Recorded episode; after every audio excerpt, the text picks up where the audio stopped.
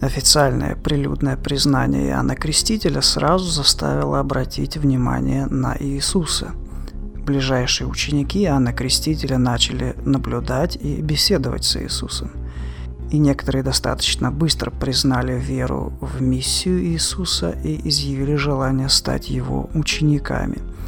К ним относятся Андрей, Петр, Иоанн, Филипп и Нафанаил – том, как Иисус набирал учеников, явно виден принцип добровольности.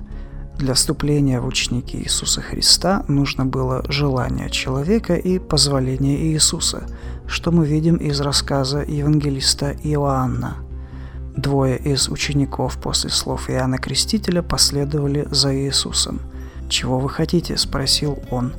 «Учитель, скажи, где ты живешь?» – спросили они, «Идите за мной, и вы сами увидите», — сказал Иисус.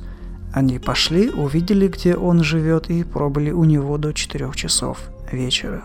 При чтении Евангелия может сложиться впечатление, что принцип добровольности в учении Иисуса нарушается при призвании апостола Матфея.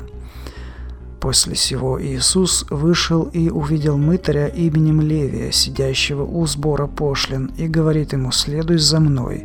И он, оставив все, встал и последовал за ним. Евангелие от Луки, 5 глава. Однако в данном случае произошло лишь официальное призвание заняться проповедническим трудом. Матфей до этого уже наверняка многократно общался с Иисусом и остальными учениками и уже принял решение стать учеником. Такое же призвание мы видим и в случае с Петром на берегу Галилейского озера – который, как мы знаем, уже несколько месяцев до этого был учеником Иисуса Христа.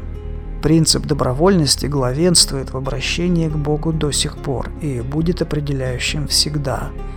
Образ действия Иисуса как учителя исключает как принуждение, так и всякую манипуляцию человеческим сознанием ради привлечения в ученики.